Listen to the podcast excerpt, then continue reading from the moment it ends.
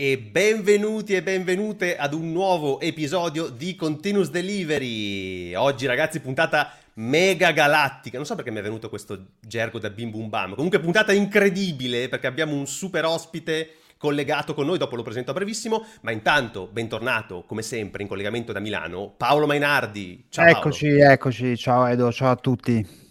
Oggi sei praticamente una testa che fluttua esatto. nell'aria. Mi è appena caduta la ring light, in realtà è quadrata, tra l'altro. Non Grazie a un tuo referral link, tra l'altro. Rivolgo sì, 5 mio... euro perché è una roba tremenda. Ma il mio referral era corretto con la ventosina da attaccare dietro il monitor, non con quella eh. clip del cazzo che non funziona per, per niente. E adesso devi, siamo devi... stati bannati dal, dai podcast con questo perché? gergo. Perché detto, ah, perché ho detto clip, scusate, esatto. non, non, dovevo, non. Comunque fidati dei miei referral perché punto soltanto prodotti testati, validi, premium, collaudati, perfetti, perché sono quelli che uso. Trovate i link in descrizione della Trovate della tutti i link naturalmente allo store in descrizione con tutti i prodotti che usiamo con il mio referral, quindi andate, mi raccomando. Bene, mi direi che abbiamo fatto abbastanza cacciara, bene, siete sempre su Continuous Delivery che è un podcast creato e sostenuto e foraggiato e in improvvisato da Sparfabric, dove parliamo di tecnologia, di coding, di cloud, di open source. Ai microfoni abbiamo sempre degli ospiti diversi tra i nostri dev del nostro team e VIP che ci vengono a trovare. Gli episodi escono ogni due settimane, il martedì alle 17 in live su YouTube, Twitch e LinkedIn e poi in versione eh, podcast il mercoledì mattina su tutte le piattaforme di podcast possibili e immaginabili e naturalmente il video poi rimane disponibile su YouTube anche per i vostri commenti. Quindi se vi piace quello che facciamo elargiteci un bel like ovunque, iscrivetevi ai vostri, anzi ai nostri canali e vi ricordo anche che potete iscrivervi al canale Telegram dove postiamo solo gli annunci. E grazie tra l'altro a tutti quelli che al momento sono in chat, quindi saluto Francesco, Annalisa e eh, Francesco One al momento non ce l'abbiamo perché come sappiamo è stato rapito da Tonio Cartonio. Bene, direi a Claudio di far partire la sigla perché vado a introdurre l'ospite di oggi.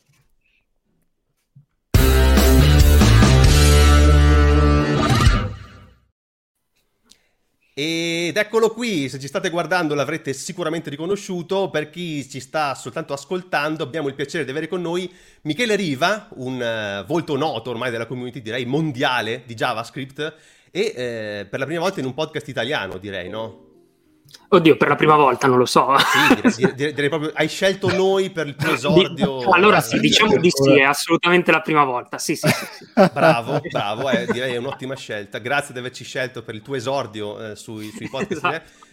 Sto scherzando ovviamente, anzi consiglio assolutamente di, di, ascoltare almeno l'ultima puntata, l'ultima ospitata di Michele su, su Gitbar dove eh, con Mauro avete parlato di filosofia, cioè il tema era la felicità, però come è ovvio siete andati poi a parlare di, di, di filosofia. E tra l'altro ti volevo chiedere, come fai a ricordarti così tante citazioni a memoria dai libri? Cioè, te le sei scritte? Di, non, di, non me, lo chiede, me, lo, me, lo chiedevo anch'io, infatti. No, ma anche perché faccio fatica a leggere, per cui si vede che è uno sforzo così grande che poi dico, vabbè, in qualche modo deve fruttare. che rimane impresso a vita, un esatto. tatuaggio.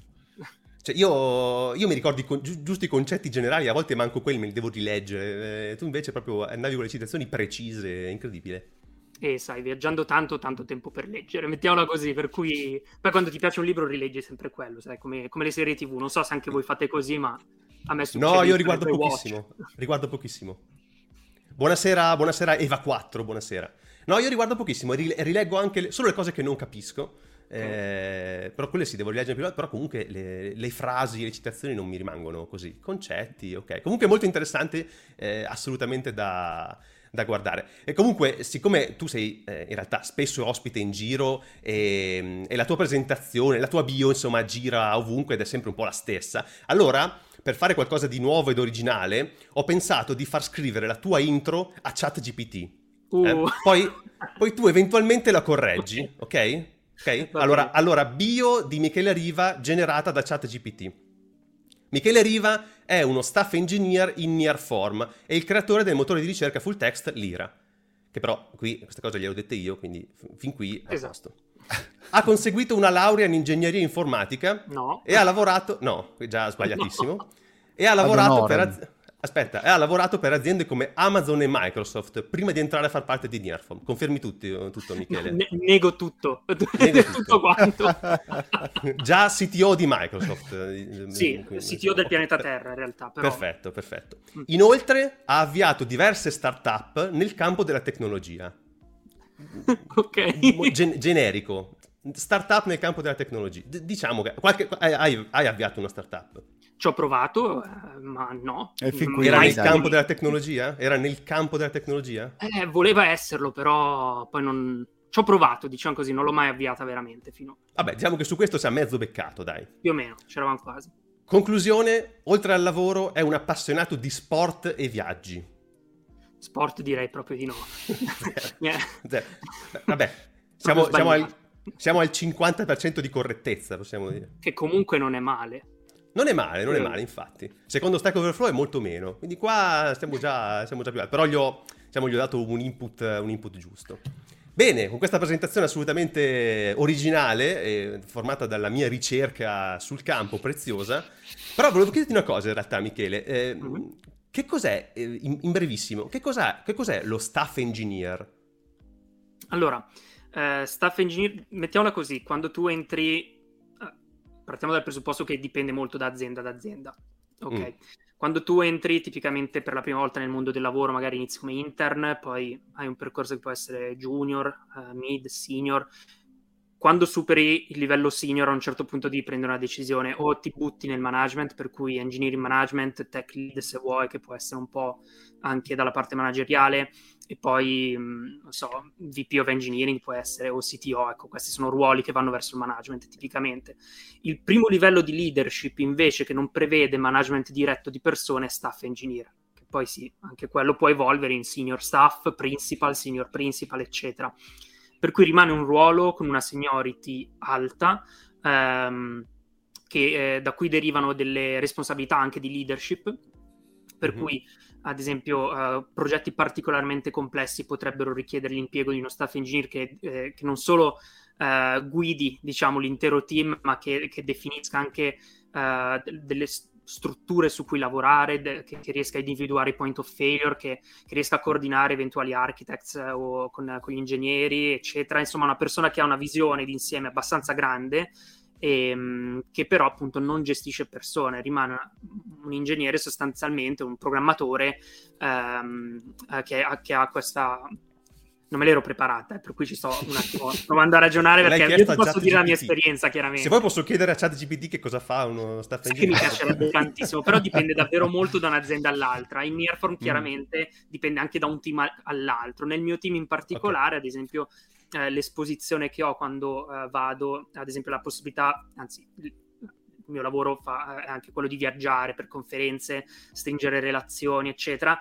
Nel mio caso specifico anche questo è parte delle mie mansioni, oltre a fare colloqui, um, fare mentorship sulle persone che, che, che, vogliono avere un avanzamento di carriera all'interno di, di Nearform, ma eh, anche nel mondo open source, gestire progetti open source, guidare community, insomma, sono tante responsabilità che tipicamente possono essere indirizzate verso uno staff engineer. Poi okay, ogni azienda okay. ha la sua definizione, ovviamente. Ok, grazie, perfetto. No, perché sono...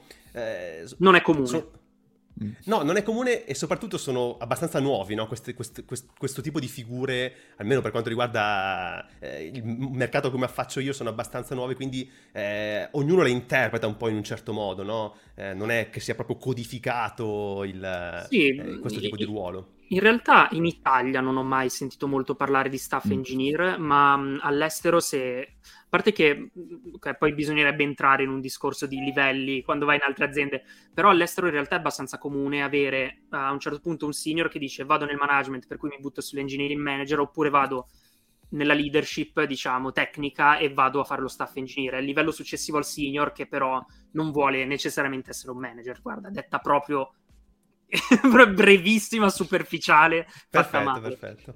No, no, perfetto, perfetto. E intanto abbiamo salutato Paolo, ma eh, Michele, io volevo cominciare parlando di Lira. Uh, perché eh, naturalmente è il, il, tuo progetto, il tuo cucciolo, quindi tra l'altro è molto, molto giovane, no? È nato sì. da poco Eh, quindi per cominciare, io la, la, prima domanda che ti vorrei fare è perché diavolo hai scritto un motore di ricerca full text in JavaScript? Ma non perché l'hai scritto in JavaScript, proprio perché l'hai scritto in generale. Questa potrebbe essere la prima domanda. È una, un'ottima domanda. Avevo l'opportunità di parlare al We Are Developers di Berlino a luglio, se non ricordo male. E We Are Developers è, credo, la conferenza più grande al mondo, se non una delle più grandi al mondo, con circa 8.000 partecipanti, solo tra il pubblico, più cos'è, 200-300 speaker, più sponsor, mm. insomma, una roba veramente... Ti dico che è così grande che la festa che hanno fatto c'era Tiesto che suonava per noi. È così grande, è proprio una roba grande. Per noi naturalmente tutti, eh, partecipanti, invitati, tutti. Mm-hmm. E ho detto, ok, ehm, sei al colloquio quando, quando, ti fa la domanda descriviti con cinque parole. Adesso io lo spoilerò. Quando, quando ad esempio facevo questa domanda, tutti magari mi dicevano, eh, non so, ehm, Pignolo, eh, non so, mh, mm, non so, comunque tutti aggettivi, no? Invece Eclettico. no. Eclettico, no, la risposta è go big or go home. Per cui ho detto, ok, o, va- o vado all in su, su, questa conferenza qua e parlo di come scrivere un motore di ricerca da zero. Perché? Mm. Perché mi interessano gli algoritmi, mi interessano le strutture dati e mi interessa il natural language processing, ad esempio, che è qualcosa che a me piace molto, su cui ho lavorato anche in passato eh, su progetti open source ho detto mettiamo un po' insieme le cose che mi obbliga a studiare, perché poi io posso studiare solo se ho un obiettivo, altrimenti non sono minimamente in grado, mm. e porterò un talk su come si fa. Ho, um, ho, fatto un piccolissimo progettino, qualcosa che minimamente funzionava, al che poi il mio team mi ha detto, vabbè, ma sai che c'è, funziona, mettilo su NPM, funziona, poi lo evolviamo, vediamo come va a finire. Cioè quello era e... già l'ira? Sì, quello era già l'ira, in una versione veramente primordiale, in beta, eh, l'ho portato a Berlino parlandone come un progetto, side project beta.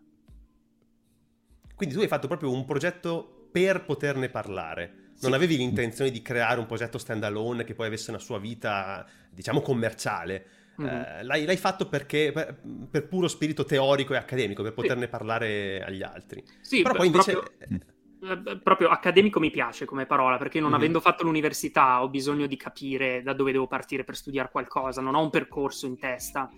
Eh, sì. Per cui se mi dai qualcosa che non ho mai fatto prima, mi obbliga a studiare e poi studiare argomenti che mi piacciono. Per cui chiaramente Full Text Search Engine non è un algoritmo, è un insieme di, di integrazioni di vari algoritmi, strutture dati, eh, analisi di performance, di compatibilità, cioè c'è tantissimo dentro per cui mi, mi dà l'occasione di sperimentare molto e di imparare molto. Eh, infatti potremmo, potremmo, provare a parlarne, cioè come funziona tecnicamente una ricerca full text, cioè da cosa parti? Eh, dipende da come la vuoi strutturare. La versione più primordiale io direi che sostanzialmente è un inverted index, per cui facciamo finta di avere, um, non lo so, tu tipicamente hai tre documenti. Il documento 1 è ciao mondo, il documento 2 è ciao mamma, il documento 3 è ciao a tutti tu quello che fai è al posto di dire immagina un hash map o un oggetto in JavaScript, mm-hmm. tu potresti dire ok, ho un oggetto, l'id1 che è la chiave è ciao mondo, id2 ciao mamma, id3 ciao a tutti. Questo è un hash map regolare, ok? Quindi un, adesso un oggetto poi non è proprio un hash map, però vabbè, facciamo finta okay, di un, un oggetto, diciamo. Una mappa. Okay. L'inverted index è l'esatto opposto. Sostanzialmente prendiamo i token individuali, ciao, in quali documenti compaiono il documento 1, 2, 3. Ciao A, la parola A, in quali documenti appare? Solamente nel 3. Mondo, in quale documento appare? Solo nell'1. Per cui vedi che è una relazione tra la singola parola e, tutti i, document- e i documenti che contengono quella parola. Ecco, già con un inverted index chiaramente puoi andare a creare un motore di ricerca eh, su un exact match, cioè esattamente... Token. Ho... Esatto, il token, eh, mm. facciamo la ricerca ciao, e il mio motore di ricerca mi dirà esiste dentro questi tre documenti, vuoi i tre documenti? Sì, allora da qualche parte io me li sono salvati, ti do quei documenti lì. Per cui ho un accesso, se il mio algoritmo di hashing in un hash map è particolarmente buono, ho un accesso in tempo costante alle mie risorse ed è incredibilmente veloce chiaramente e non importa quanti dati, quanti documenti metto perché tanto il tempo d'accesso è sempre costante. Ecco, ma JavaScript secondo te quanto aiuta poi nel, nelle strutture date di così basso livello a rendere il sistema performante, ottimizzato dal punto di vista della memoria? Allora, lì secondo me devi andare a giocare un po' con, eh, con le strutture dati, nel senso che un oggetto di per sé in JavaScript nel momento in cui vai a modificarne la forma per cui vai ad aggiungere nuove proprietà, magari anche oggetti di oggetti con proprietà che non sono coerenti tra di loro, magari un oggetto che ha una proprietà, un altro oggetto che non ne ha, li mergi, fai cose, in quel caso perde molto di performance, però chiaramente eh, bisogna anche capire che un inverted index non può funzionare da solo per creare un motore di ricerca, no? bisogna di strutture un po' più complesse, tipicamente si usano gli alberi. Poi mm. puoi usare diversi tipi di alberi, prefix tree, eh, Patricia tree, Um, noi ad esempio Lira in questo momento l'ultima versione utilizza um, un prefix tree, ho un collega che ha fatto un lavoro ottimo e l'ha migrato verso un radix tree, uh, per cui comprimendo ulteriormente i nodi, uh, ma potresti usare Ngram uh, con un B-tree ad esempio, in modo che sia un albero binario bilanciato, autobilanciato, eccetera. E andando a lavorare sugli alberi, in realtà, soprattutto se pensi ai radix tree, le radici sono solamente 26, perché sono 26 lettere in alfabeto, ok? Per cui in realtà tu non vai a, vai a creare delle strutture dati che sono estremamente coerenti tra di loro e, e, Node, ad esempio, Node è in grado perfettamente di ottimizzare, perché dice, ok, tutti i nodi che tu mi vai a inserire in un albero sono tutti uguali, per cui io ottimizzo entra okay. line optimization e lui ottimizza tutto. E questo ci insegna che chiar- due cose. Uno, che chiaramente devi conoscere il runtime su cui, su cui giochi, che sia Ruby, Python, non mi interessa. Node, eh, se conosci il runtime riesci a, riesci a, fare delle belle ottimizzazioni. E la cosa che ho imparato uh, giocando nel, nei microsecondi, quindi milionesimi di secondo, che non esiste un linguaggio lento, esistono strutture dati e algoritmi sbagliati, sostanzialmente. Poi chiaramente a un certo punto sei davanti a un muro che non puoi superare e è certo che se scrivi un ottimo radix string C è molto più veloce che in JavaScript, ma certo, naturalmente, ma puoi ottimizzare tantissimo e magari non sì, sì. Cioè tu ottimizzi fino al tuo livello di, comp- al livello di competenza del tuo linguaggio, chiaramente, oltre eh, non, ah, non, ci puoi andare. Fai tutto il possibile, poi chiaramente ci sono sempre strategie per velocizzare, eh, lì dipende anche tu quanto sei clever come programmatore, no? Eh, se pensi ad esempio eh, nei, come si dice, una cosa che mi piace sempre pensare sulle ottimizzazioni, ad esempio le linked list. Io ho delle linked list, come faccio? Se devo fare una ricerca all'interno di una linked list, tipicamente scorro un nodo per volta, no? Se invece creo delle skip list, posso andare in tempo logaritmico a trovare il, il nodo che sto cercando. Cioè, questo è chiaramente una grande limitazione della, della linked list, ma qualcuno di molto sveglio è riuscito a trovare il modo per raggirare questa limitazione creando gli skip pointers, le skip list, cioè sono a me queste cose piacciono, vedere che qualcuno risolve questi problemi. Non, magari sì, oggi ho un muro davanti per quanto riguarda il performance in JavaScript su Lira, ma arriverà qualcuno che mi dice, ah, sai che c'è però, se fai questa roba qua, quella, quel muro lì lo, lo, scavalchi, che è quello che sì. Lira mi ha insegnato a fare. E questo ti ha, eh, cioè questo tipo di feedback tu l'hai ricevuto subito dalla, dalla community a cui ha presentato l'IRA? Um, anche, eh, soprattutto dai miei colleghi che, che, ho la fortuna di lavorare in un team in Nearform che lavora sul uh, core di Node.js, per cui proprio su, su, su, Node stesso e chiaramente quando ho qualche problema io chiedo a loro, certo. chi più di loro, anche se poi l'IRA in realtà supporta qualunque runtime, quindi abbiamo fatto delle ottimizzazioni ad esempio che rendevano molto più veloce l'IRA su uh, V8, quindi su, su, Node, sull'engine di Node, ma ad esempio non, non, veniva visto benissimo da JavaScript Core, quindi su Safari o su Ban, eccetera, non, non funzionava mm. benissimo, per cui anche lì sono tutti trade-off, chiaramente. Tu comunque sei partito da, da Node e, e V8. Sì, assolutamente sì, è comunque il market leader in questo momento. Certo. E, ehm, e quando hai visto che l'IRA stava diventando, diciamo, un, un, progetto un pochino più grosso, un pochino più importante e quindi che poteva avere una sua rilevanza anche di mercato, mercato intendo non tanto come eh, lo vendi, lo compri, eccetera, ma proprio come, come diffusione, no? come market, eh, market, mm. share, diciamo così, eh, cioè che l'IRA iniziava a, a, a interessare un po' di persone ehm, come, come eh, diciamo potresti vendere l'IRA se lo volessimo comparare con un motore di ricerca come Elasticsearch o come Algolia, come altri? Cioè quali sono i selling point che tu potresti elencare eh, per vendere l'IRA, ecco? Quello che tu fai spendendo 100 con un altro motore di ricerca lo fai spendendo 0,10 con l'IRA, sostanzialmente. È proprio eh, di prestazioni pure? No, di, di, di cash ah, di, beh, beh, che è la stessa cosa naturalmente perché poi tu pagando... Sì, pagando faccio un esempio. Tempo. Se tu usi Docusaurus, l'avete mai usato? Mm-hmm. No, però l'ho visto. L'ho visto ok, vabbè, comunque um, per chi magari non lo sapesse, è un tool per creare documentazione. Genera un sito statico. Di default utilizza Algolia per la ricerca. Il che vuol dire che è perfetto, se io ho un progetto piccolo è gratis, se ho un progetto molto grande mi costa molti soldi, perché eh, Algolia costa, mi pare, un euro e mezzo ogni mille richieste. E se tu mi scrivi ciao, C, I, A, O, sono già quattro richieste, ok? Poi vabbè, ok, c'è il throttling, eh, va, va, bene, però sono quattro richieste sostanzialmente. Certo. Se sono molto lento a scrivere. E, e per cui quello che, quello che, fa, ad esempio, l'IRA eh, è capace di girare sì su un server, ma anche sul browser. Per cui io, eh, ad esempio, abbiamo rilasciato da poco eh, un, um, un plugin uh, per andarci a leggere tutti i file Markdown e HTML all'interno di una codebase e autogenerare un indice Lira per creare una ricerca su file statici. Per cui okay. nel momento in cui tu fai un deployment di Docusaurus, e anche qua rilasceremo un plugin a breve che è quasi pronto, tu hai tutto l'indice della ricerca già sul tuo browser, non devi fare nessuna chiamata esterna e i dati ce li hai già all'interno del tuo sito. Per cui sostanzialmente non paghi niente, è Costo completamente zero. gratuito. Certo. E questo è un esempio. Fantastico se pensi all'e-commerce, a parte e-commerce veramente molto grandi, ma perché devo andare a fare chiamate esterne?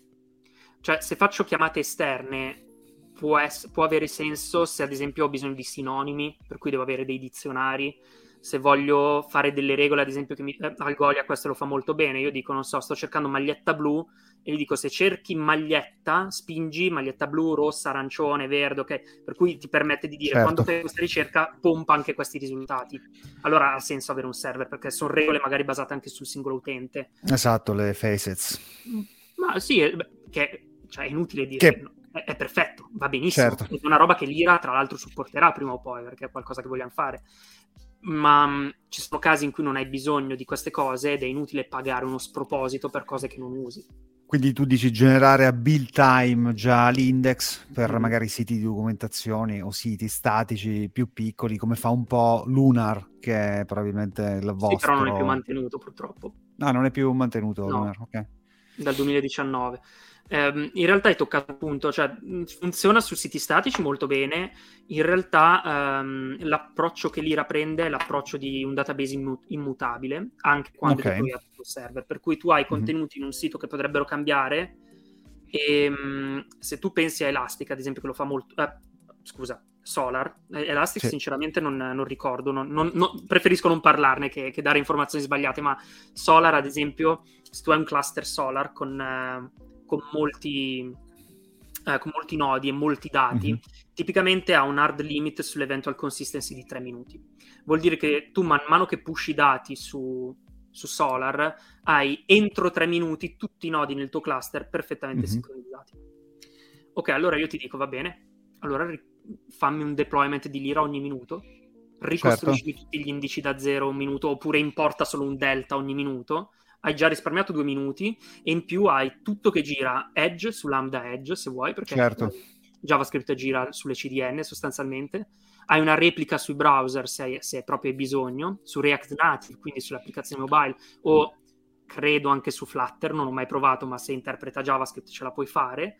Um, per cui, e, e, soprattutto se tu pensi a quanto ti costa un cluster Solar a questo punto, e quanto ti costa invece chiamare un database che è immutabile, che gira sulle lambda, che quindi essendo immutabile può essere cacheato all'infinito da CloudFront, ad esempio. Certo. Capisci che ti costa 0,10 contro 100 dall'altra parte.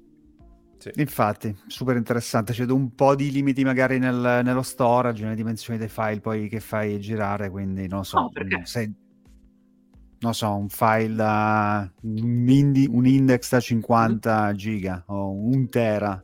Come lo risolvi con Elastic? Elastic non hai, non hai 50 Sì, no, es- esatto, non hai un file da muovere sul, sulle CDN, lo consumi le API. Eh... No, neanche, sì. fai, fai, uno sharding. Esatto, cioè o fai lo sharding. Che, che vanno da altre parti ed eh, infatti volevo arrivare proprio il concetto di sharding immagino sia già un qualcosa che avete pensato già assolutamente sì ci stiamo lavorando sarà eh, abbiamo Nebula che è un build system che, che stiamo costruendo che al momento fa il deployment di Lira su AWS Lambda e Cloudflare Workers. Cloudflare Workers ha un limite di un megabyte di, di spazio dello script e 256 megabyte di RAM, per cui se hai più di 256 megabyte di dati, noi inizialmente possiamo buttarli su R2, che quindi è SQLite di Edge. Quando mm-hmm. fai partire il worker, ti scarichi l'indice già indicizzato, eh, scusa, eh, il dato già pronto per essere consumato sì. da Lira e poi te lo tieni in cache per sempre perché tanto non cambierà mai perché è. Certo. E poi chiaramente se hai tanti dati fai uno sharding e te la risolvi così. E quindi in quel caso il client dovrebbe sapere dove sono gli sharding, eh, come farebbe le, le, l'interrogazione? Chi è che ha la conoscenza dello shard? Uh, non essendoci un, eh, un, API. Okay. Allora, lì in realtà c'è un po' di discussione. Per ora l'idea è quella di avere un router e di Edge che fa questo, questa okay. cosa per noi, ma ev- effettivamente anche un client potrebbe fare questo lavoro per noi. Cioè dovreste avere un, da qualche parte un index con la lista degli shard, che dovrebbe sì. essere aggiornato insieme agli shard. Una... A quel punto tu una volta che sai magari con radix tree gli shard cosa contengono, esatto. magari che ne so, divisi in ordine alfabetico, a quel punto sai dove andare a richiedere, quindi sposti un po' più la logica lato client. Sì, sì, sì, sì esatto. Beh, questo potrebbe essere un buon SDK che, che, che, comunica con un server che gli dice guarda ho rideployato gli sharding, d'ora in poi li trovi qua. Ok, perfetto, ne prendo atto, allora le chiamate le faccio lì. E poi aggrego i dati sul client. Che anche questo Infatti, uno a quel punto potrebbe anche muovere questo pezzo di logica fuori dal client e sviluppare un API che fa solo questa cosa. Quindi togliendo, come dicevi tu, tutta la complessità di mantenere un, un search engine che ha il concetto di real time, dove poi alla fine il real time, in effetti, come dicevi tu, anche se hai 2-3 minuti di ritardo per rebuildare l'indice, non per il 99% dei casi non è un dramma per nessuno. Ecco. No, no, no, infatti, esatto. A meno che, cioè, se hai dei dati veramente critical che devi eliminare, chiaramente noi abbiamo... Allora, ho detto che è immutabile, ma ad esempio esponiamo i metodi di delete e insertion, per cui se hai proprio delle necessità forti puoi farlo. Poi quando ribuilderai l'indice, chiaramente quei dati non dovranno più esserci dalla fonte certo. dei dati che può essere il tuo database, altrimenti vengono reinseriti chiaramente. Fantastico. Ma adesso casi di, d'uso in produzione importanti o semplicemente interessanti ce ne sono? Ce ne sono un po'. Um, stiamo pensando a una pagina dove li mostriamo, però stiamo contattando anche le aziende singole per capire se possiamo... Ecco, se lo usate, ditecelo eh, così. Esatto, no, anche se possiamo mettere che usano Se possiamo mettere, sì. sì. che quello è un problema, per cui no, non posso parlarne certo. troppo per questo motivo, non ho ancora l'ok. Fantastico. In chat parlavano anche di MK Docs e di Next Content, non so se, se qualcosa che avete guardato come generazione non, di indici. Non so cosa, cosa, usano per la ricerca. Ma secondo me usano tutti i Lunar. Anche esatto. Hugo, ad esempio, propone nel, come default eh, standard de facto Lunar. Però ecco, secondo me è interessante come contribuzione fare qualcosa per Hugo per MKDocs che utilizzi Lira, in effetti. Se ah, Lunar... è open source, quindi sentitevi. Eh, stiamo lanciando questo messaggio a tutti. Infatti, su questo, esatto. su questo, Michele, la, eh, attualmente il progetto su, è, è su GitHub, naturalmente ovviamente. E ci sono delle first issue taggate sì. che possono essere prese? Sì, facciamo sempre in modo da avere almeno un paio di good first issue eh, aperti, in modo che chiunque voglia partecipare anche per la prima volta a contribuzione open source possa farlo su un progetto comunque abbastanza grande, ma con, controllato, nel senso che chiaramente diamo il nostro supporto a chiunque voglia partecipare. C'è un canale Slack che si trova nel README, per cui se si vuole discutere l'implementazione siamo, siamo io e i miei colleghi disponibili a, a, discuterne. E secondo me è un'ottima opportunità anche per entrare in contatto con persone come i miei colleghi che sono persone molto molto molto um, come si dice competenti. E insomma magari non è facile tutti i giorni trovare delle persone che lavorano su Node Core che possono insegnarti un po' come contribuire all'open source. Quindi eh, penso che sia un buon progetto per chiunque ecco. infatti Tranne Mauro, che è una brutta persona perché non è venuta oggi in chat. Gli avevo detto di venire. E questo, questo me lo segno, poi dopo gli scrivo subito. Eh, no, ma Mauro France... gli vogliamo bene lo stesso. Dai. Gli vogliamo bene. Francesco dice che ci lavorerà con il panettone in mano. Però, eh, Francesco, devi anche mangiarlo, però il panettone. no, devi anche spedirlo in, in provincia di esatto. esatto. Spediscilo ai maintainer di Lira che ti permettono di lavorare a qualcosa a Natale, no? Hanno anche loro bisogno di panettoni. E comunque mi interessava anche il discorso che hai fatto prima sulle prestazioni, sul discorso dei costi, perché effettivamente eh, non avevo tanto pensato a questo, ma eh, prestazioni potenti, prestazioni importanti, eh, portano anche a una riduzione dei costi, perché effettivamente se adesso tu eh, ti sposti in un mondo dove paghi per le cose che usi e per il tempo in cui le usi o per le prestazioni, uh-huh. eh, scusate, per, per, le risorse che usi, allora tu eh, più hai un progetto efficiente, veloce e prestante, meno paghi. Quindi spostare il discorso sul lato costi è, è, è interessante.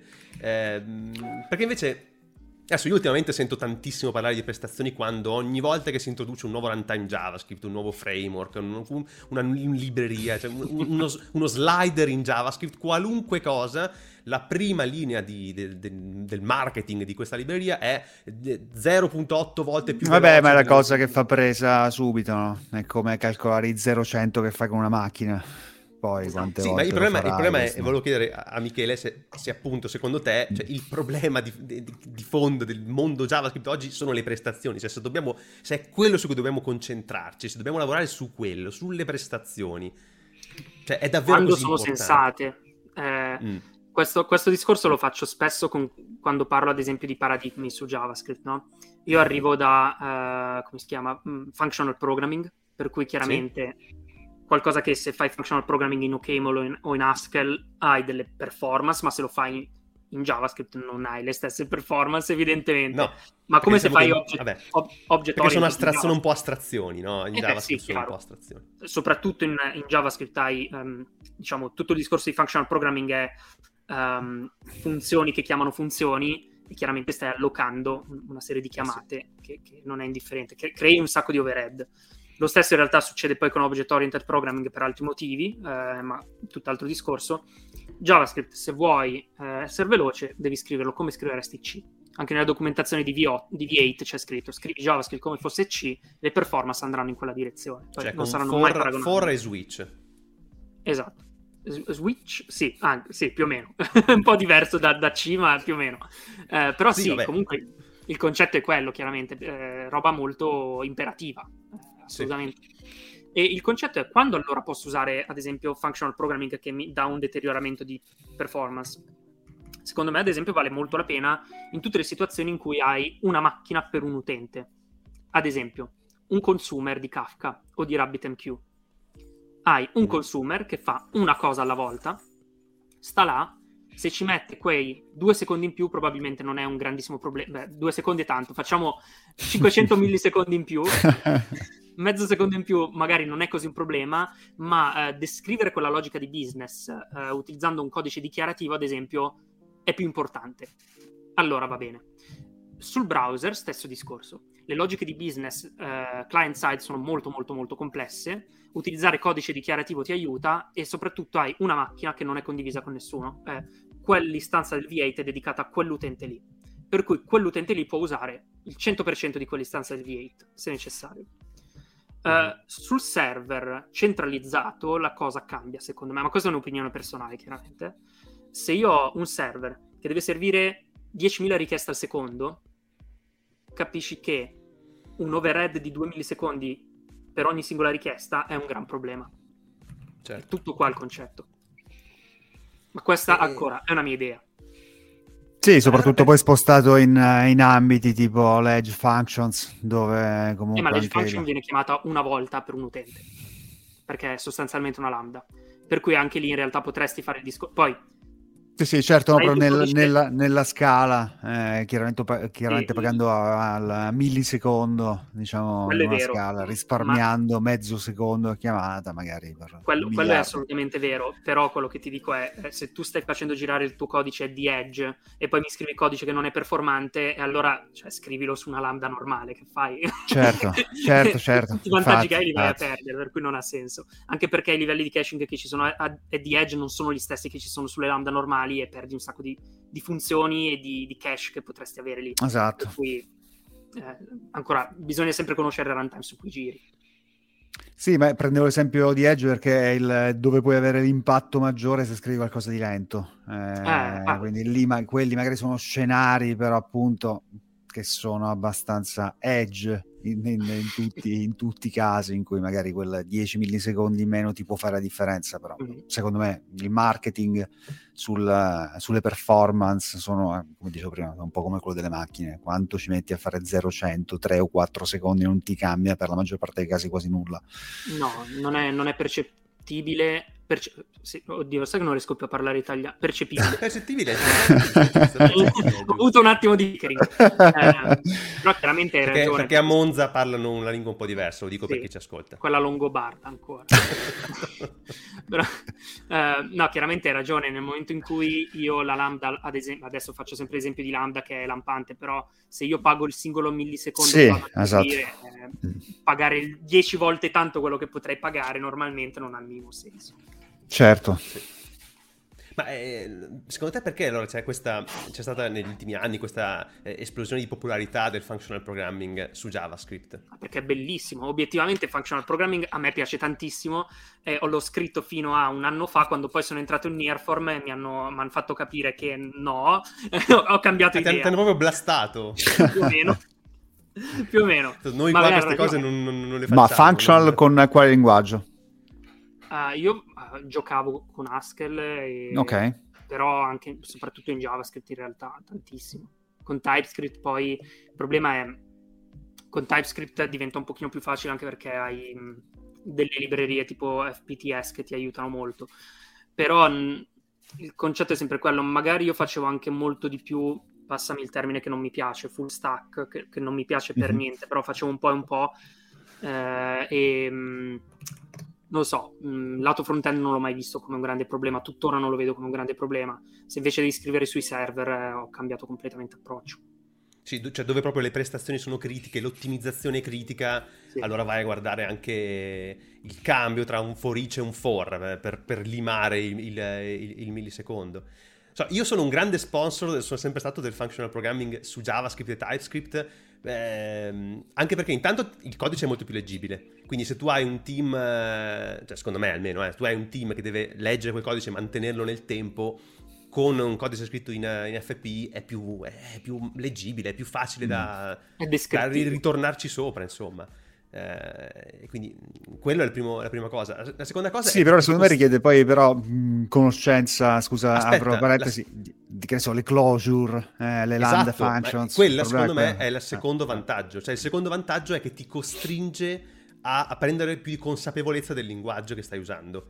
Quantomeno, che poi non è tanto del linguaggio, ma dei, dei- dei paradigmi base di- della logica, degli algoritmi, cioè delle funzioni. Cioè di sapere che cosa sono le funzioni, come si comportano all'interno del tuo runtime. Cioè un minimo di consapevolezza te lo devi, te lo devi fare. Te lo fai subito in realtà, non è una roba che ci metti, ci metti il tempo. Però ti, ti abilita ad avere quella consapevolezza in più che l'OP non ti dava, non ti dà perché te ne freghi un po', eh, ci ha abituato a, no- a fregarcene un po' e l'imperativo è un non so, rischia di essere un pochino più complicato anche da mantenere, secondo me, almeno su un progetto front-end che magari... Però forse secondo me invece sono del parere opposto è più semplice da leggere perché ha molti meno side effect eh, rispetto al, so, allo scope delle funzioni, delle variabili, al, al concetto di closure, al concetto di lambda function. Eh, non- non è lineare quello che succede, quello che leggi e quello che succede. È molto più verboso il modello imperativo sicuramente, ma secondo me poi è più semplice forse da comprendere per chi non ha i concetti di, pro- di programmazione funzionale. Già solo spiegare una closure a chi non ha mai, non ci ha mai messo mano è molto più Mm. complicato che spiegare cos'è una classe o un oggetto. già, il fatto che tutti utilizzano già mh, concetti di FP ma non lo sanno. Se tu usi Sì, React, no, esatto, assolutamente, ma lo stesso JavaScript è un linguaggio funzionale con eh, un vestito imperativo. Però puoi decidere di non toglierglielo mai e usarlo come linguaggio, come TypeScript, potresti utilizzarlo per scrivere OP, è un po' l'idea anche quella, no? E credo sia nato per quello. in realtà. Esatto. Ma eh, È un bel diciamo, per andare- dibattito, è più facile da, da leggere il funzionale o l'imperativo, non lo so. Boh, ma Però- poi alla fine ognuno usi quello che vuole, nel Mm, senso no, non è no, guerre di religione poi che, che sono poco interessanti, nel senso alla fine devi fare qualcosa che funziona. L'IRA era nato object oriented, eh, avevamo delle grosse limitazioni, eh, ad Mm. esempio serializzare una classe non è fattibile, allora Mm. dovevi andare a creare un miliardo di getter per andare a prendere i dati, creare delle funzioni, per, dei metodi per reistanziare i dati eh, quando li leggi dal, dal disco. Un casino. Abbiamo detto, senti, sai che c'è? Facciamo funzioni singole che lavorano su oggetti, gli facciamo un bump in JSON, in message pack, quello che vuoi, quando vogliamo ce lo rileggiamo e basta. Diventa Certo. molto più facile così e anche a livello di performance è molto più semplice. E senti, e come vedi oggi lo stato di JavaScript, diciamo, come linguaggio nel, nel mondo, ecco, nel, nell'ecosistema? Sai cioè che ci sono, eh, sicuramente ci ascoltano molti che JavaScript lo vedono un po' come il nemico, no? Perché c'è un po' di c'è un po' di critica verso, verso JavaScript, eh, quindi bisogna che diciamo che chi sviluppa in PHP, in Python, in Go, eccetera, di darsi un po' una calmata. Perché, eh, ah, facciamo così: se c'è qualcuno che è contrario a JavaScript che può fare delle domande, gli rispondiamo, ovviamente. Esatto, Wabi, per esempio, senza, ho visto senza spuntare... parolacce. Però... No, ma anche con le. Eh, comunque ho visto spuntare Wabri in chat. Se vuoi, se vuoi, blastare JavaScript, dopo verrai a tua volta blastato da Michele. Però, eh, secondo, te, secondo, te, invece, eh, che, perché c'è, questa, c'è questo astio nei confronti di JavaScript immeritato? Allora, JavaScript ha dei problemi, punto, lo sappiamo. Uh, quando tanti dicono, eh, ad esempio, non puoi gestire uh, operazioni aritmetiche in JavaScript. Sì, puoi farlo, devi sapere come farlo, punto. Cioè, non, eh, se mi metti in mano Python, io Python non, non, l'ho mai usato, sai, per un semplicissimo motivo, perché non riuscivo a settappare quando ero più, più inesperto, le environment locali non riuscivo a setapparlo, ma fatto girare le balle non l'ho mai usato. Node ai tempi eh, era molto più facile. Io usavo Ruby, Ruby con le gem era molto più facile di Python. Il motivo per cui ho usato Ruby al posto di Python all'inizio era esattamente quello. Facevo web development, eh, c'era la guerra tra Flask e Sinatra o tra Ruby on Rails e Django. Mm. Il motivo per cui ho usato Ruby on Rails funzionava, punto. Python non funzionava. Poi più avanti capisci che non funzionava perché tu non lo sapevi far funzionare. Chiaramente non è perché non certo, funziona. Certo, la barriera d'ingresso è molto più bassa. Mm. Per cui lo, lo, stesso livello, eh, lo stesso discorso è per JavaScript. Hai qualche problema, impara a usarlo, poi, poi discutiamo del fatto che, che, ci sono obiettivamente dei problemi. Ad esempio il fatto che la classe set non abbia metodi fondamentali come union o intersection e grazie al cielo sono appena passati in stage 3 per cui arriveranno prima o poi, si spera cioè, questi sono i, come si dice, i problemi su cui io sono disposto a discutere. Ma dire JavaScript fa cagare a prescindere, no, fa, ma come non fa cagare a prescindere Python? O per, PHP. O, sì, no, adesso, no, no, non ti subito. PHP è un'altra di quelle robe. Io ho iniziato a programmare con PHP. Bisogna secondo me PHP e JavaScript hanno più o meno la stessa genesi. Voglio sentire la tua. Vai. Sì, intanto, sì. scusa, intanto, intanto è, è, comparso un Mauro Murru eh, nel, in, in, chat, quindi lo, salu- lo salutiamo. Esatto. Dice che JavaScript è il nostro amico speciale. Mauro, guarda che abbiamo parlato malissimo di te fino adesso. Non è vero, non è vero ti ho difeso, Mauro, sappilo. E poi, e poi c'è, invece, c'è, invece, Wabri che dice che Michele, eh, so che non usa Vim, quindi non è abbastanza un bravo programmatore. Questo, questo eh, bisogna, bisogna questo dirlo. E, che, e, poi dice che Michele mi, mi, piaceva di più quando usava Haskell e non lo conoscevo nemmeno. Sei diventato una brutta persona con JavaScript, forse. Sì, questo è vero, ti imbruttisce. Però... Il difetto di JavaScript è questo, diciamo, è sì. bello, tanto bello, ma ti imbruttisce. Ma okay. guarda, anche quando lavoravo magari in, in, Ruby o in PHP, a me capitava spesso in realtà di fare prototipi in JavaScript e poi eh, riscriverli. Semplicemente perché il motivo per cui mi piace così tanto JavaScript è che quando lo conosci ti, dà, ti apre delle possibilità incredibili a parte che è l'unico linguaggio che gira veramente ovunque, oltre a C. Mm. Eh, Però, senso, sono due categorie diverse, cioè siamo veramente su due, sono due cose diverse, non paragoniamole. Parliamo di linguaggi umani. JavaScript è, è quello che gira ovunque. Se sai far fruttare questa sua caratteristica, hai dei vantaggi che ad esempio in Python non avrai mai. Perché sì, so che ci sono delle estensioni per far girare Python sul browser, ma quando vai a transpilare un linguaggio in un altro viene sempre fuori una schifezza.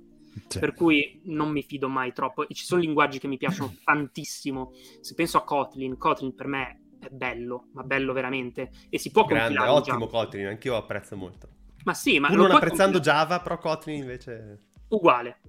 Lo puoi compilare in JavaScript, ma viene fuori una schifezza, non, non, è una roba seria. Tanto vale che scrivi JavaScript di base e via. Ovviamente parlo sempre di un discorso di se, se, ti interessa ottimizzare, se ti interessa sapere cosa sta succedendo.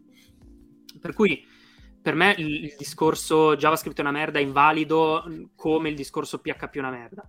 Uh, se hai bisogno di fare prototipi veloci che poi ti scalano veramente tanto, Laravel va benissimo, come va benissimo utilizzare Fastify su, su Node e Next.js e quello che vuoi. Cioè, alla fine il discorso è quello che dicevo prima, non c'è un linguaggio di programmazione lento, ad esempio, ma solo algoritmi e strutture dati sbagliati tutto può funzionare con qualunque linguaggio. P- eh, Facebook è stato scritto in PHP con MySQL e sta ancora in piedi. Poi ci hanno hackerato intorno al mondo con hack e tutte le loro robe, va bene, d'accordo, ma nessuno di noi avrà mai bisogno di scalare a quel livello, mai. Per quello che mediamente lo sviluppatore fa, tutto neanche loro probabilmente se ne, se ne, stanno accorgendo adesso. Pro- probabilmente neanche loro, c'hai ragione. Però insomma, gli strumenti che abbiamo devono essere strumenti che uno ci piace utilizzare perché questo ci rende produttivi, due conosciamo e tre ci devono aiutare poi a fare hiring, eh, devono facilitare l'ingresso nel team. Cioè, le considerazioni vere sono queste. Se JavaScript fosse un blocker per una di queste tre opzioni, allora io sarei aperto a un dialogo, ma fino a quel momento lì la, la, l'opinione io la rigetto completamente. Bravo, ottimo, sono, sono, molto d'accordo. Wabner invece dissente, ma ce ne fottiamo. E poi dice che se usi Rust tutto è lento. Può essere. Allora, Wabri puoi andare sulla, sul repo no. di Lira. C'è una PR che punta proprio a riscrivere alcuni, eh, alcuni pezzi, alcune funzioni in Rust. Quindi ti aspettano, il team di Lira ti aspetta per dare il esatto. tuo contributo. Esatto, eh, anzi, l'ultimo commento su quella PR è proprio un mio commento che dice non ho la minima idea di cosa sta, stia succedendo lato Rust, per favore aiuto, per cui siete tutti invitati ed invitate ad andare lì e fixare, grazie. Andate ad aiutarlo. Eh, ma eh, però JavaScript ha un problema fondamentale, a parte quello che abbiamo citato, cioè eh, i suoi venditori, il suo ecosistema. Okay. Cioè, ah, okay cioè tutte le, le, le, buzz, tutte le, tutte le buzzword che ci sono attorno e tutto quello che è stato costruito negli anni attorno, che alla fine è, che in parte è diventato un po' un bloatware. Eh, cioè tutta, tutta quella casino delle dipendenze dei N- NPM, uh-huh. Mhm. eh, tutti quei framework che escono ogni giorno, tutti quei pattern diversi. Cioè tutta questa roba secondo te ha fatto il bene del linguaggio o eh, ha un po' rotto le balle? Due considerazioni. Uno, se parliamo di dipendenze e di inferno, sono d'accordo, eh, ma quello è Node, non è JavaScript. Primo. Per cui è Giusto. un specifico runtime che sta là. Due, um, in ehm, realtà, adesso. Perché pure Deno sì. li ha fatti rientrare Beh, dalla finestra, li ha, li ha sbattuti sì, fuori dalla porta. eh sì, perché se c'hai, cioè, nel senso, ah, Dino è un runtime spettacolare, ma ha un market share ob- obiettivamente più basso di Node. Mi sembrava la scelta più sensata, evidentemente. An- anche io sono d'accordo nel, nel far rientrare dalla finestra NPM. Dall'altra parte succede quello che succedeva anche in Ruby, cioè hai una libreria per qualunque roba e ha fatto il bene obiettivamente. Poi è chiaro, il grande problema secondo me non sono più le librerie, ma eh, su Node ad esempio il problema che ho io personalmente è la concomitanza di due eh, module system separati. Abbiamo eh, ECMAScript certo. Modules e CommonJS. Questo mi certo. sta tirando ai matti.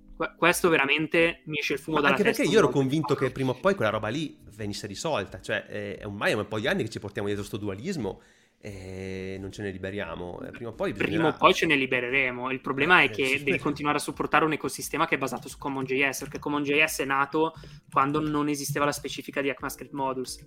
Sì. Eh, sareb- avremmo potuto usare il PHP include eh, per prendere un blocco di codice e buttarlo dentro un altro meraviglioso, file. Meraviglioso, Va bene, lo facevi anche in altri linguaggi, ci sta, ok. Eh, però cioè, o si aspettava una specifica da parte di TC39 o si faceva qualcosa. Evidentemente era necessario fare qualcosa e adesso ne paghiamo lo scotto. Per cui è facile poi mm. per eh, Dino, Ban e chi per loro dire ah che merda usate ancora CommonJS eh sì però voi non c'eravate quando bisognava decidere come fare cui, anzi in realtà sì perché poi l'autore è lo stesso però in senso sì, lato sì, uh, sì. Cioè, eh, la... ha abdicato ha abdicato eh, esatto per cui però, insomma eh Scusami, sì, no, eh, no, però e eh, anche perché Ban eh, se ne frega della retrocompatibilità, cioè quello che funziona bene te lo scrivi tu adesso, quello che, se vuoi includere roba oh. che non funziona sono, te, te, te, te li aggiorni te. Eh, sai che non lo so, perché all'inizio sembrava voler essere retrocompatibile, adesso non sto mm. capendo. La mia filosofia è io faccio le cose che funzionano su Dino e Node, se poi qualcuno inizia a usare Ban e vede che, che, non funziona, ok, allora poi ci penso. Però se, se Ban è nato per essere retrocompatibile con Node, io non mi faccio troppi problemi. Una delle, delle, good first issue che ci sono su Lira, ad esempio, è creare un processo di CI su Ban, proprio per essere in grado di identificare questi possibili problemi prima di fare rilasci. Se c'è qualcuno che vuole fare QA e, o DevOps e creare un po' di, di CI, sono... per, per, favore contattatemi perché ne ho bisogno. Qualcuno che usa ban, per favore contattate. L'unico in tutto il mondo magari poi mi contatta. No dai, scherzo. Beh, potresti contattare direttamente il, il CEO di... come si chiama? Di Aven il, di Oven. Il, eh, Jared. Sì, sì, no, in realtà Jared, abbiamo, sì. abbiamo, già parlato. Ha fatto già i benchmark. Mi dice, ah, cazzo, sai che l'ira è il 30% più veloce su ban. Sì, va bene. Per, per favore, mantienilo non avevo, dubbi che, non, non avevo dubbi che facesse un benchmark. Guarda, secondo me lui benchmarka anche quando apre un, un sito, proprio qualunque benchmarka, ha sempre il, l'estensione aperta. Lui benchmarka qualunque cosa. Eh, beh, un, selling point è, è fanatico. Alla fine, alla fine, scusa, perché dovrei usare ban? Beh, questa è una domanda proprio che potremmo porci tutti i giorni, ma cioè, perché dovresti? Però, no, eh, Dino, Dino, aveva senso. Dino aveva senso, mi usi TypeScript sì. nativo, eh, non ho bisogno di module system, gli imports eh, dai, come si chiama, dalle CDN, cazzo, fantastico, bellissimo, sì. ok. Sì. Ma ban, perché devo usarlo se non ho un miglioramento delle performance? Cioè, mm. l'unico selling point è quello lì. Sì, sì, sì, sì infatti. Bene, eh, senti, eh, gli ultimi, giusto, giusto, gli ultimi 5 minuti e poi ti lascio, ti lascio andare perché so che hai, che hai, un impegno, dobbiamo chiudere al volo. Ma, um, la divulgazione, mm-hmm. eh, per te, allora, tu giri tantissimo, vai, giri per conferenze, eh, adesso a parte gli scherzi, giri podcast, eh, insomma cerchi di farti sentire, cerchi di, di, di, di parlare il più possibile. E quanto è importante la divulgazione nell'open source? Cioè, perché io sono abbastanza convinto che sia ormai quasi importante quanto la contribuzione. Eh, perché molti, tra l'altro, pensano che la, eh, contribuire all'open source sia soltanto eh, devo saper scrivere il codice, devo fare una PR. E non è solo quello, no? E, e la divulgazione è parte di questo. Quindi vai, cosa, cosa yeah. puoi dire? Hai anticipato la mia risposta, sono d'accordo con te. Ah, perdona. Hai già risposto anche, conteneva la eh, risposta, domanda. Ah, Vabbè, hai ragione. È, dopo è la tagliamo parte... questa. è, tagliamo la diretta. È, è parte del... Fare, fare, open source è chiaramente scrivere codice, eh, ma è anche una mentalità. Non è solo il source code aperto, ma anche la conoscenza. Uh, mi piace molto il free as in freedom, cioè il fatto che il software sia libero eh, in inglese c'è questo dualismo tra libero e gratis, che è la stessa parola, in mm. realtà è libero, mm. non, non, gratis, sì, sì. Eh, ma la libertà di, di, dare la possibilità a tutti eh, di, di, di, fare dei passi.